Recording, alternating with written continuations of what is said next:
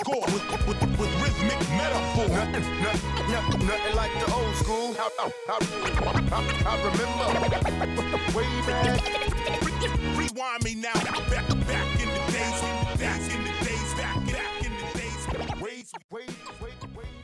Bun, suntem la episodul 6, dubla 2. Încercăm să ne îmbunătățim video și audio și de asta poate o să mai gafăm pe aici pe acolo, dar cu timpul poate o să fie mai bine. Că uitasem să zic prima dată, dați vă rog frumos pe acel clopoțel ca să vă apară ce facem. Mă simt ca Dorian Popa și încep cumva să-l înțeleg. Că trebuie să ai un catchphrase de ăsta, știi? Deci, nu știu dacă te-ai uitat vreodată la Dorian Popa. Din păcate, da, la sugestiile prietenilor mei. Da. Deci îți intră chestia asta în cap, mă. Asta e chestia. Nu suntem oameni care se uită la Dorian Popa. Dar îți mai apare câteodată și dai click, că ești tu om, dai click pe chestia aia și vezi. Bun, nu contează asta. Important e să cei care vor să asculte să apese pe acea notificare ca să poată să vadă când scoatem chestii noi. Bun, începem cu primul subiect de azi și anume protestele din România, care sincer să fiu nu știu exact la ce se referă. Oricât te-ai uitat nu poți să-ți dai seama la ce se referă, pentru că acolo sunt tot felul de oameni și tot felul de mesaje. Eu n-am mai văzut așa un protest niciodată în România, la modul că n-am văzut aglomerarea asta de oameni. În felul ăsta, erau acolo hipsteri, erau acolo cetățeni de ăștia așa, erau votanți 100% PSD și erau și oameni care păreau normali. Și erau toți adunați și părea că luptă pentru ceva comun. Și de aici aș merge un pic la concluzia că oamenii care cred în tot felul de teorii, ca să pornim de la asta, ale conspirației, cum că ar fi că cineva vrea să le facă rău în momentul ăsta. Asta e o teorie principală. Adică ei au un of ceva. Și de asta mi se pare că nu ține de inteligență.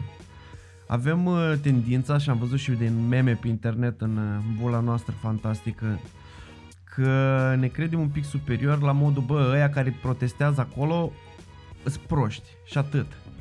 Și dacă te uiți, hai să vezi că oamenii nu sunt numai proști și atunci vine întrebarea de unde pleacă dorința asta a oamenilor în a crede în teoria ale conspirațiilor. Că sigur nu-i doar din prostie. Dacă poți să dezvolți un pic pe chestia asta. Da, am văzut și eu știrile ieri, am fost foarte surprins. Ulterior am vorbit și cu părinții mei, care din păcate sunt mult mai aproape decât mine și mult mai prinși în toată problema asta. Și nu sunt multe lucruri pe care nu le înțeleg de la cele menționate de tine. Evident, nu prea înțeleg legătura între oameni. Legătura pare a fi o teorie a conspirației în general. Deci pur și simplu o realitate alternativă, nu contează care e aia, dar în principiu e fuga de realitatea curentă, de cea adevărată, care duce în, cum ai spus tu, fie hipsteri, anti-vaxxeri.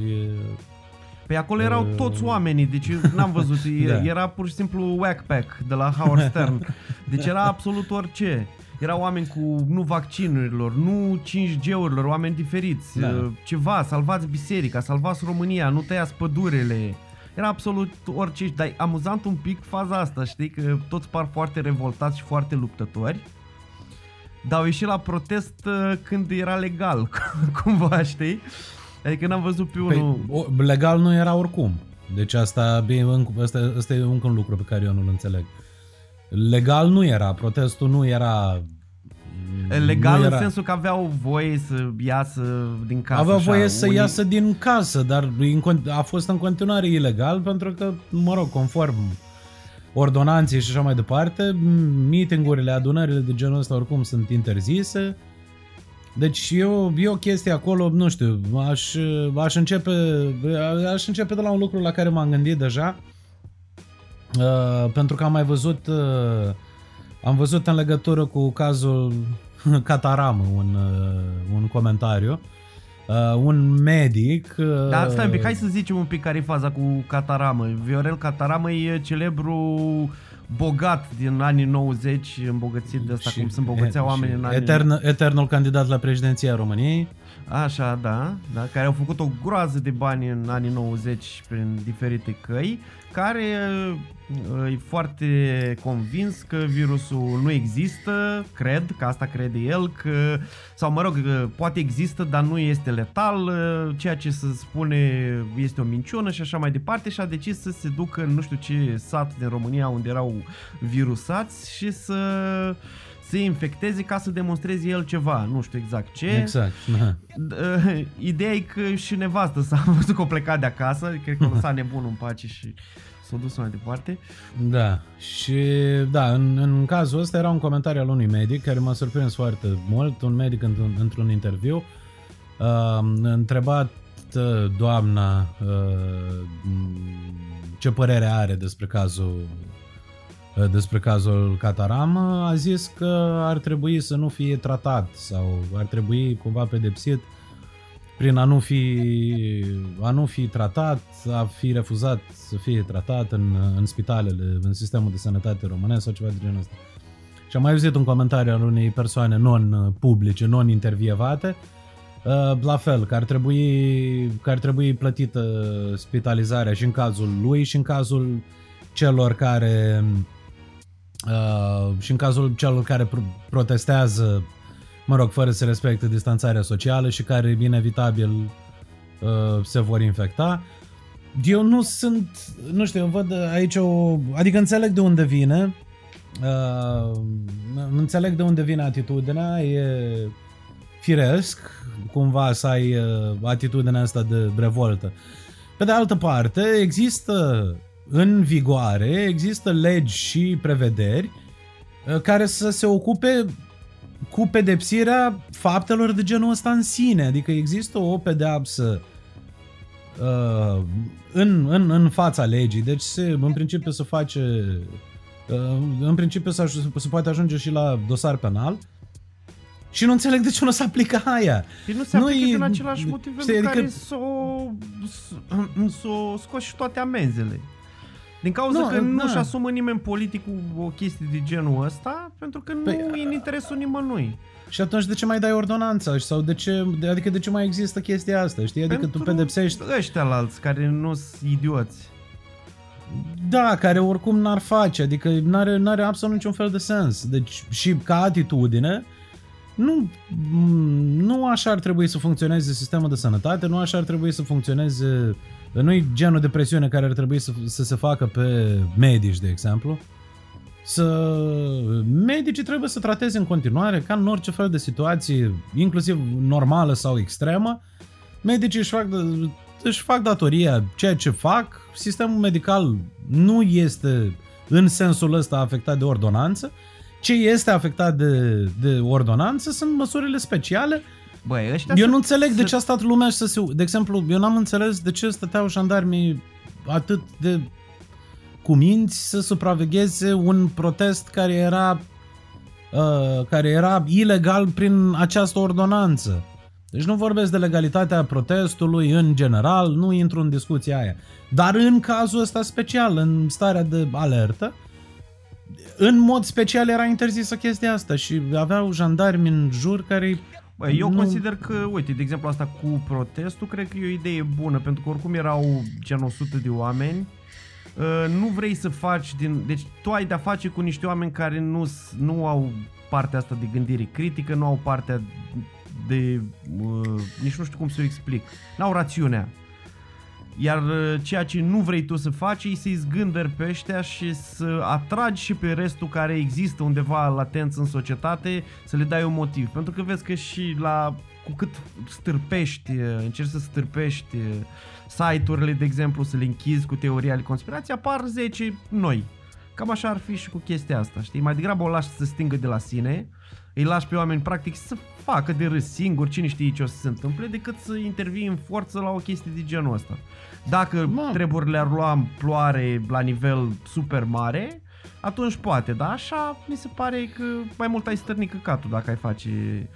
Bine, nu mă îngrijorează partea asta a protestului. Pe mine mă îngrijorează încă partea strict epidemiologică a protestului. Faptul că acolo erau niște oameni care erau mult mai apropiați unii față de ceilalți decât ar trebui, fizic mă refer. Asta ar fi o discrepanță, că erau foarte diferiți și toți făceau și atât de apropiați. Exact, da, și fără protecții, deci partea strict epidemiologică mă deranjează că nu s-a luat o acțiune, nu în faptul. Adică, cum să spun, dacă erau aceiași oameni cu același mesaj, absolut aceiași oameni, până la nivel de individ, care să fie ieșit cu măști și viziere și mânuși și să stea la distanța socială prevăzută, nu aveam nimic împotrivă. Chiar n-aveam. Dar pe cuvântul meu, dacă asta aveam. Ar fi negat scopul că, na, ei sunt mai șmecheri, înțelegi? Eu înțeleg, dar tocmai asta e ideea. Una este să protestezi, adică când o treci dintr-o chestie, o treci dintr-o chestie ideologică, o treci într-o chestie practică cu... Asta e ca și violența la proteste până la urmă, nu? Până intervine partea fizică. Atâta timp cât e la nivel ideologic, e ok, oriunde ar fi și oricum ar fi. Când intervine partea o parte fizică care ar putea pune în pericol sănătatea ta și a celor din jur, în momentul ăla diferă, mă rog, abordările de la țară la țară, de la autoritate la autoritate, dar în principiu situația inițială nu rămâne la fel, da? Deci asta pentru mine este o echivalență, deci ca și cum ar fi început să arunce cu pietre unii în alții. Nu interveneai? Chiar dacă altcineva nu era, dacă acei 100-200 de oameni ar fi început la un moment dat să arunce cu pietre unii în alții, nu intervenea nimeni? Adică are legătură strict cu asta. Au fost testați, să știa că ei sunt sănătoși. Nu are niciun fel de sens ce s-a întâmplat acolo, din păcate. Inclusiv în... Nu știu, cred că toată lumea a fost luată prin surprindere că chiar s-a întâmplat chestia asta. Normal, pentru a salva niște capital politic și niște voturi, pentru a nu repeta un 10 august, pentru... Păi, oamenii, din ce îi văd eu și cum se comportă ei, acum mă refer la marea majoritate a românilor, la un moment dat o să se ajungă la chestia asta. Adică, la un moment dat, pe oameni nu o să-i mai intereseze. Și nu cred că e vorba doar de România. Cred că e vorba de toate societățile și toți oamenii. Probabil. Adică, la un moment dat se ajunge... Dacă nu ai morți prin spatele tău, prin fața ta, prin familia ta, la un moment dat, inevitabil, îți iese cumva sentimentul ăsta de alarmă, știi? Și eu înțeleg foarte bine, dar să faci chestia asta, mai ales când, în momentul în care vorbeam de relaxare socială și așa mai departe, mi se pare absolut fără sens, adică aș fi înțeles chestia asta venită dintr-o frustrare a unor oameni care stau în carantină de 6 luni și măsurile sunt în continuare foarte aspre, dar chiar în a doua zi după relaxarea măsurilor tu să faci, adică nu, mie îmi place că și din nou, ei ca ei, dar răspunsul autorităților pe mine mă nedumerește. Nu m-am înțeles de ce stătea toată lumea și se uita la ei în condițiile date. Mi-mi place că oamenii sunt foarte mult pe asta cu drepturile omului, că le sunt încurcat niște drepturi. E foarte mult în România partea cu drepturile, e foarte hazliu, pentru că noi cred că suntem țara care știe să-și apere drepturile cel mai puțin. Noi luptăm pentru drepturi stupide, în condiții stupide. Adică, practic, nu înțelegem care-i treaba, știi? Nu înțelegem care-s drepturile, nu știm să ne le apărăm, ni le apărăm când nu trebuie și nu ni le apărăm când ar trebui. Și tot așa. Da. Bine, și întreaga discuție în jurul drepturilor omului în în condițiile date, în condițiile unei pandemii, în condițiile unei stări de urgență și... Bine, a mai fost o fază... Chiar conceptul de... Azi cu... nu știu care, că au nume ciudate toți ăștia, ăla de la Constanța, cred că la Turnătorul, unul dintre popii, sau nu Turnătorul, bine, toți sunt Turnători, ăla de lapidat, nu știu ce, cu dosare penale, cred că ăla, dacă nu mă înșel. Păi ce să mai zici de ăla, mă, că a ieșit în fața bisericii, pe lângă că n-avea niciun fel de mască, niciun fel de protecție și împărțea din lingurița aia la toți, inclusiv la copii. Și acolo nu a intervenit nimeni, cu camerele lângă el. Adică care practic e o chestie directă asupra unor copii care să zicem că ar trebui protejați într-un fel, copiii. Da. Că dacă tu ești handicapat și nu poți să discerni absolut nimic și vrei să-ți faci rău ție, e o treabă. Da, dar de nou, legal nu ar trebui. Eu acum nu că la... nu este așa. Deci, conform legilor în vigoare din România, din câte știu eu, adică toate lucrurile astea se cercetează. Nu poți să-ți faci rău cu... Deci, cum să zic, dacă tu încerci să-ți faci rău și nu este demonstrat că este...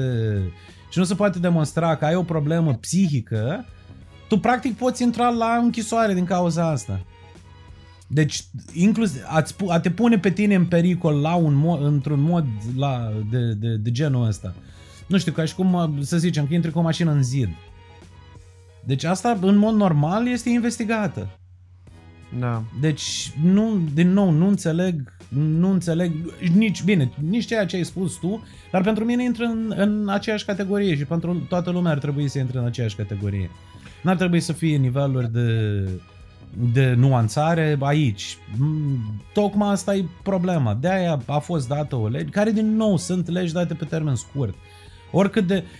și sunt rezonabile având în vedere contextul, deci nu e nimic permanent, nu e nimic atât de tragic, mai trece puțin timp, se vor relaxa în continuare. Deci nu înțeleg de ce nu s-ar aplica. Eu cum văd România acum și cum văd Coard, că bă, mie mi se pare că oamenii ori nu știu să citească, ori nu știu să înțeleagă. Și are un pic de sens asta că s-a dovedit că, nu știu cât, 48% din oamenii care termină o școală în România sunt analfabeți funcțional, ceea ce înseamnă că nu înțeleg ceea ce citesc, chiar dacă știu să citească. Din ce văd, oamenii nu înțeleg care e faza. Deci în România plutește ideea că gata, s-a terminat totul. Asta este ideea generală în România printre cei mai mulți români, pentru că din nou ei nu înțeleg. Dar ne-am abătut un pic de unde pornisem. Cu ideea principală era cine sunt oamenii aia și de unde vin ei. Și chestia că am văzut așa de multe idei manipulate, aruncate pe acolo, că este foarte mișto dacă ar exista cineva să facă un studiu, pentru că sunt aceiași oameni care propagă aceleași tipuri de idei în contexte diferite. Deci oamenii ăștia care sunt denier la tot ce înseamnă pandemia asta sunt aceiași oameni cu priorități diferite care luptă și pentru alte cauze stupide, de la 5G până la ce vrei tu, Bill Gates. Oarecum se simte, apropo, Bill Gates, era și o memă, parcă am văzut, să fii unul dintre cei mai mari filantropi, dacă nu chiar cel mai mare filantrop al lumii, cu afacerea ta, cu Windows-ul tău făcut, în care să vezi că ții atâta hate, dar bine, asta nici măcar nu-i hate, deja oamenii au dus-o la alt nivel. Oare ce crede el? Oare vede lucrurile astea? Oare îl interesează? Că s-ar putea și el să fie să fie shielded așa de tot ce se întâmplă, știi? Nu, eu cred că le vede și cu siguranță îl interesează în măsura în care... Bă, eu să fiu Bill Gates, mi-aș cumpăra o insulă și m-aș duce acolo singur și cu oamenii mei și băgați-vă pula în voie de oameni, că sunteți niște proști. Sincer aș face asta. Da, până la urmă, cred că toată lumea, adică toți acei oameni, și oricum nu sunt ei singuri, trebuie să fim convinși de asta, practic e o metodă de a te lupta cu o realitate care deja te-a depășit. Și cred că de a te simți special, asta cred că exact, e principala. Și o scăpare într-o altă realitate, oricare ar fi aia, nici nu mai contează. De-aia vezi și oameni inteligenți oarecum sau non-proști, non-idioți care scapă în asta, că e mai mare pornirea să scapi de acea realitate care nu-ți convine decât să o treci prin filtrul gândirii. Orice e mai bine decât ce e acum. Da, asta spuneam că cu cât te afunzi mai mult într-o idee, că mie mi se pare că apetența asta de a crede în lucruri, în conspirații, este mai mult un mod de gândire și de viață. Sunt unii oameni care au impresia că căutând anumite lucruri, adică căutarea asta le place și o găsesc un lucru și apoi renunță, trec la alt lucru și tot așa. Deci nu mi se pare că ei vor să ajungă la un rezultat sau la un anumit adevăr. Cred că lor căutarea asta le creează satisfacție. Și niciodată nu-i de ajuns. Am văzut extrem de mulți oameni care trec așa cu lejeritate maximă prin viață de la o idee radicală la altă idee și tot așa mai departe. Cred că așa e chestia și cu conspirațiile. Vine așa ca un fel de orgasm, știi? Dacă ești în direcția aia căutător de lucruri pe care crezi că numai tu le știi sau numai o parte mică din oameni le știu și restul sunt proști și ai descoperit tu adevărul, cred că ai nevoie de mici bucăți de astea. De asta vezi aceiași oameni. Apare ceva nou, nu contează. Ești și tu. Sigur ăștia ne ascund ceva, că e ideea asta că ăștia ne ascund ceva și vine și cred probabil și din failure propriu, din când nu realizezi să faci anumite lucruri în viață, simți că puteai mai mult și tot așa, ai tendința de a da vina pe alții și că cineva te ține în spate. Foarte greu să-ți accepti condiția și cred că e principala chestie pe care îi duce pe oameni într-o direcție dubioasă. Bun. Trecem mai departe la Word Association, la care iar n-am dat un alt nume și iar n-am făcut un jingle. Ajungem și la jingle-uri și la nume, la rubrici. Acum ne ocupăm un pic de video și de audio. Pentru cine ascultă prima dată, Word Association este un joculeț în care fiecare dintre noi spune un cuvânt, iar celălalt își spune părerea la care se gândește rapid și prima dată despre acel cuvânt. Și cred că eu trebuie să încep de data asta și cuvântul meu este Umbre, serialul. Ah, nice. Primul cuvânt care mi-a venit în cap a fost wow. Pentru că mi se pare un serial bun. Mi se pare un serial foarte bun. Îl urmăresc, m-a surprins din prima. A continuat la același nivel, zic eu, și ulterior. Mi-a plăcut foarte, foarte mult. Mi-a plăcut calitatea producției și mi-a plăcut că s-a făcut genul ăsta de producție în România. Era nevoie, încă mai este nevoie, încă mai este loc. Mi se pare un pic aiurea că e scurt, pare scurt, dar e un început bun. Adică mă refer la 4-5 episoade per sezon, ceea ce e puțin, dar pentru o chestie românească, n-am. Da, e mai mult modelul britanic, care are legătură cu siguranță și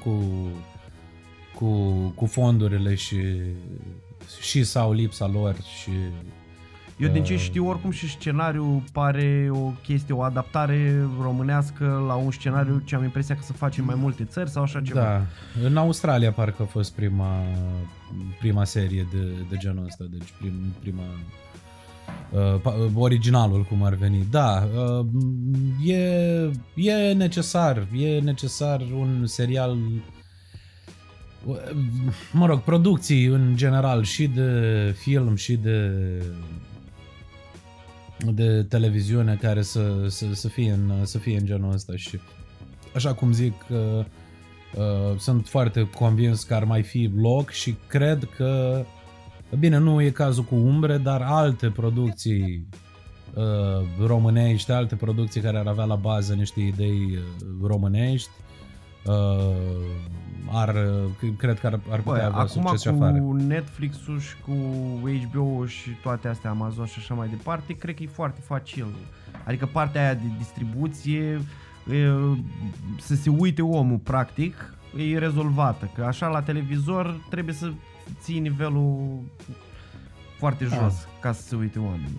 Deci trebuie să ai o producție foarte bună și sunt convins că sunt idei care se pot materializa, mai ales pe partea de TV series. Deci ca să nu zic neapărat oricum e comic televiziune, dar sunt idei care pot fi în special drame. Cred că sunt drame care făcute cum trebuie, cred că ar prinde bine și afară. No, de exemplu, cel mai apreciat serial de pe Netflix în votul oamenilor este Dark, care e un serial german, și apoi cel mai vizionat serial e ăsta cu Casa de Papel, care e iarăși spaniol, deci exact. Se poate. Da. Dar începutul e foarte bun cu umbre. Adică eu văd, sper să fie un început. Adică a fost ceva atât de diferit în tot, încât ar putea, dar sperăm că dă naștere la mai mult. Bun. Tu urmezi? Jerry Seinfeld. Tot nu m-am uitat decât pe sărite la ultimul special. Nu mai am răbdare, asta e chestia, poate nu sunt în starea necesară să mă uit. M-am uitat la serial, dar n-am fost super mega fan. Pentru mine nu-mi plac astea de tip sitcom așa. Nu știu de ce, nu mi-au plăcut niciodată. Când eram mic mă mai uitam la Married with Children, la familia Bundy, că na, era pentru vârsta mea cumva. Dar în rest nu am răbdare la sitcom-uri. M-am uitat la Friends cu soția și așa mai departe. Ei, într-adevăr râd și așa, dar nu e ceva la ce să mă uit eu constant. Dar înțeleg unicitatea și înțeleg ce a însemnat serialul ăla pentru stand-up în general. Și îl consider super tare. Adică dacă te uiți la un special, chiar și la specialul ăsta cât m-am uitat eu așa pe sărite, îți dai seama că omul are craftul, are tot ce trebuie, știi? Da. Ok. Și eu sunt în același ton, mai puțin pe partea cu sitcomurile. Da, dacă îți plac sitcomurile. Da, e un gen care îmi place în sensul că, mă rog, înțeleg de ce cuiva nu i-ar plăcea, dar da, am avut o problemă, eu, de exemplu, am avut o problemă și cu mockumentary style TV, știi, gen The Office sau Modern Family sau... Da, m-am uitat și la The Office și am trecut peste asta. La început tot așa, mă deranja conceptul, după ce am trecut de faza asta și am încercat să evaluez dincolo de concept, de format, da, mi-a fost ok. Bun. Urmez eu Lucian Mândruță.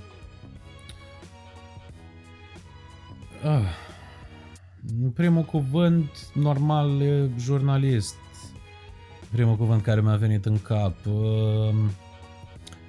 Nu știu, nu am o părere foarte clară despre el. Nu sunt nici pro, nici contra. Știu că a devenit un fel de influencer în ultimii ani și are, mă rog, sunt oamenii destul de... Se reacționează foarte puternic la părerile lui. Nu am o părere. A fost pe... Țin minte că acum mulți ani era și foarte mult pe lângă cu părerile lui. Nu îi le iau. Deci ce văd? Mai văd lucruri postate de el. Unele din ele sunt cu foarte mult bun simț și cu foarte mult simț al situației și apreciez. Nu l-am văzut dând foarte mult în bălării în ultima vreme, mă rog, conform sistemului meu de apreciere, dar nu am o părere despre el și mai sunt câțiva pe care i-aș băga în aceeași categorie, adică da, e ok, dar nu-i de schimbat lumea, știi, Eu nu-l suport, nu pot să-l suport din cauza că i-a dat o voce lui Silviu Brucan. De asta nu pot să... Știu că poate nu o depinzi de el, nu e la modul că era televiziunea lui sau așa mai departe. Eu n-aș fi acceptat, mai ales în anii ăia, ca jurnalist să faci una ca asta. Adică să-i dai o voce omului ăla care practic e responsabil pentru foarte multe chestii, cel puțin pe partea ideologică. chestii îngrozitoare pentru români, cum ar veni. Așa, cu părerile lui, da, sunt multe de bun simț, dar nu mai pot să-l privesc, adică știu că ar trebui să văd obiectiv, dar nu pot să-l mai iau în serios deloc. Deși nu mă enervează, nu e unul dintre ei enervanți, deși văd că atrage super multe antipatie. Cred că e și din cauza lui ca om, așa cum, cum o arde el, știi? Cred că de asta atrage mai mult decât pentru ceea ce, spune. Bun, next. Muzică ușoară românească. Damn. În primul rând n-am înțeles niciodată la ce se referă termenul de muzică ușoară. Muzică ușoară se referă la modul că e ușor de ascultat sau că e domoală, așa că n-am înțeles niciodată care e faza cu muzică românească. Muzică românească vine un termenul românesc de la pop sau ce? Nu, vine pe, din câte știu, vine pe o altă, filieră, vine mai mult pe filieră europeană, italiană, franceză. Dintr-un fost concept de, chiar a existat la un moment dat un concept de easy music. Deci, și cine ar fi cântat easy music la noi? Mădălina Manole sau cine? Nu e un concept care s-a păstrat în actualitate. Dar da. Deci de la un punct încolo s-a confundat cu popul. Dar în principiu era tot ce nu era, practic muzica ușoară era tot ce nu era muzică clasică, muzică populară sau jazz. În vremea comunismului. Deci aia a fost muzica ușoară. Băi, eu îți dai seama că n-am ascultat niciodată așa ceva decât ce se asculta pe atunci. Dar tare mică și ăștia făceau exact aceeași chestie ca restul, adică copiau tot. Dar probabil ăștia copiau de la italieni mult, că pare că e același sound. Da, poate s-a copiat. S-a copiat mult, într-adevăr. S-a și compus original, au fost compozitori de... Sunt compozitori de muzică ușoară, unii dintre ei și în viață, care au compus original și au compus foarte, foarte bine ca și compoziție. Dar da, în principiu nivelul ar fi de pop, asta e ideea. Deci, pop. Pentru am văzut că se amplează rapperii acum mult, e chestia asta cu să se ampleze de muzică ușoară. Deci nu ești conesor. Nu ești fan. Nu, dar nu sunt nici adică mi se pare ok. Adică aș asculta mai degrabă niște piese de alea că poate, adică îți dau așa un fel de stare decât muzică populară, care mă dezgustă muzica populară românească, asta de promovată și are traction cumva, știi? Nu muzica cu adevărat populară. Da. Muzica populară comercială, poftim. Da. Care mi se pare un mare căcat. Așa. Cristian Tudor Popescu. Văd că ai mers într-o direcție. Da, e așa pe subiect. Cristian Tudor Popescu îmi place, din nou. E la un alt nivel pentru mine decât Mândruț, în sensul că pe Cristian Tudor Popescu chiar îl iau în serios. Deci la nivelul ăsta de analiză, a rămas singurul, după părerea mea, sau în măsura în care pot eu să-mi dau seama, că a rămas singurul cu o capacitate de analiză de care chiar să-ți trezească semne de întrebare sau care chiar să-ți dea anumite răspunsuri, să zicem. Le are și el pe ale lui, cum are oricine probabil, fiind și foarte outspoken, așa, fiind și foarte liber în exprimare, sunt și foarte multe lucruri personale care intervin acolo. Dar pe ansamblu încerc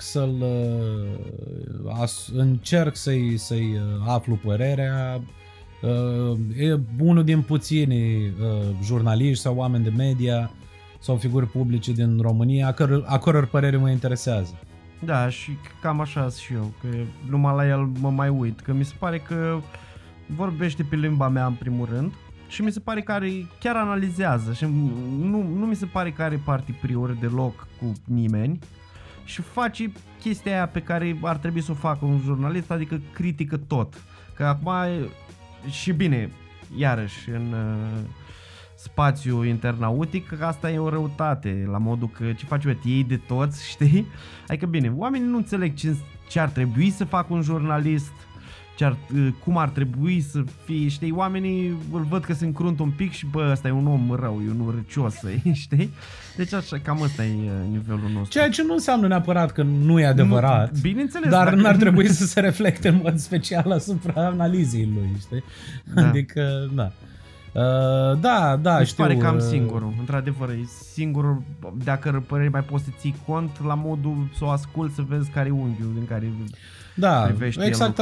Exact asta e chestia și pentru mine, adică se întâmplă să, la o anumită situație care se întâmplă în România și nu neapărat, se întâmplă să mă surprind gândindu-mă oare ce ar spune Cristian Tudor Popescu despre asta, știi? Și chiar să vreau să văd un take al lui. Chiar dacă, nu știu, poate eu am deja părerea formată și nu e la fel ca a lui, m-ar interesa să o văd pe a lui, știi? Să o aud pe a lui. Bun. Și ultimul, cred că mai este unul, Mai este unul, Mr. Juve. Au, ce tare. Bă, n-am mai ascultat ce a mai făcut Mr. Juve. La un moment dat era partea hip-hop de manele, ceea ce e amuzant că a existat o parte hip-hop în tot, ceea ce practic ar trebui să te bucure ca om care face hip-hop, dar de fapt te întristează. Dar ce mi se pare tare la Mr. Juve îi codă bine. Știi? Deci dacă l-asculți așa, l-a scos din context, la flow și astea și cum face, cum își pune textul, necontând ceea ce spune mai exact, vezi că e ceva acolo. Și cred că nu degeaba au avut succes în lumea, dar n-am mai ascultat, nu știu ce se mai întâmplă în lumea manelelor. Habar n-am, dar știu că era bază. Ar trebui să vă mai uit un pic la ce se întâmplă cu ăștia. Și după aia au apărut diversi Mr. Juve wannabe, asta mi se pare tare. Păi normal, dacă dăduse el tonul și era apreciat. Păi trebuia să existe partea asta în manele, că nu puteau să zic mai multe lucruri, știi? Că uite, asta face Dani Mocanu acum, ăsta care e bază, zice lucruri. Înțelegi? Nu-i doar maneaua aia în care cât timp poți să vorbești despre iubire și nu știu ce. Ai 8 versuri. Da, are mesaj omul, știi? Și folosește cuvinte și încearcă să aibă o direcție și o imagine și tot. E amuzant dacă privești. Dani Mocanu, care la un moment dat era în trending pe YouTube România, cu 2 piese, una pe locul 1, una pe locul 3. Păi orice piesă scoate în trending și acum scoate și are și vlog. E tare, dar e la vlog, el la un grătar. Aia este de urmărit, dacă vreți. La un grătar e funny on so many levels. Da, și primul lui vlog a fost despre cum i-a făcut unul cheie. I-a făcut poliția o cheie. Și povestește el cum l-au chemat unii la un grătar, niște polițiști. Tot e despre grătar aici. De unde poți să pornească o acțiune? Bă, am fost la un grătar, m-am întors de la un grătar, eram la un grătar. Ok, au fost la un grătar. Are mai mult street cred, așa. Da. Au fost la un grătar și era cu niște polițiști care l-au chemat acolo și i-au dat să bea ceva și au zis că el o băut ca lăutare, la modul că nu o băut, știi? Asta vreau să spun, cumva că s-o făcut că bea. Da. Și după aia au plecat acasă cu mașina și tot aceiași polițiști vreau să-l oprească. La modul că o băut, știi? Și el i-a făcut, da. Înțelegi? Că el de fapt nu băuse. Da. Da, deci eu am încercat băieții să-i fac cheie lui Dani Mocanu și nu a reușit. Nu poți să te prindă că ai băut dacă tu n-ai băut, da? Da. Oricum, deci pot să mă uit la asta la infinit decât să mă uit la nu știu ce copil care zice că nu știu ce-a făcut acum. Face nu știu ce challenge și acum există termenul, nu știu dacă ți mai aduc copilăria ca să te instruiesc un pic în YouTube. Există termenul de story time, când toți copiii și cetățenii ăștia care fac vloguri povestesc ei o poveste care ar trebui să fie amuzantă sau ceva de genul ăsta. Da. Și nu e niciuna amuzantă și nu e niciuna... Adică eu n-am auzit până acum o poveste să zici, bă, omule, omul ăsta o trăit ceva, știi? Povești de alea cetățenești, știi? Cum a făcut el, după aia la un moment dat face, știi, povești de genul, bă, toată așa narațiunea și la un moment dat i-am spus... Și acolo trebuia să râzi sau ceva, știi? Deci e o chestie de asta, un build-up spre o glumiță cu fizică sau cu... Și după aia l-am împins. Ok, frate, l-ai împins. Și-o căzut, da, bă, ce tare, bă, să-mi bat piciorul. Fizicațiune, I like it. Da. Și am zis, am țipat la el. Story time. Trebuie să facem și noi story time. Bun. Good times. Da, ăștia suntem noi. Revenim, o să revenim mai în forță cu și cu niște jingle-uri și cu niște... Să-i punem un nume la rubrica asta cu Word Association, dar ar trebui să avem și inspirație. Data viitoare, da. Bun. Asta a fost, nu avem întrebare pe final, pentru că nu a fost nicio întrebare interesantă, iar din spate nu mai reiau. Dacă vreți, dacă oamenii care au ajuns la sfârșit, aia cât, 100 o fi, 200, nu știu, care au ajuns la sfârșitul podcastului, dacă vor să lase o întrebare, orice fel de întrebare sau orice fel de subiect de discuții, să lase, că o să ne uităm pe stele și probabil o să le discutăm. Hai, noroc, salut! So let's settle the score with rhythmic metaphor. Nothing like the old school. I remember way back. Rewind me now.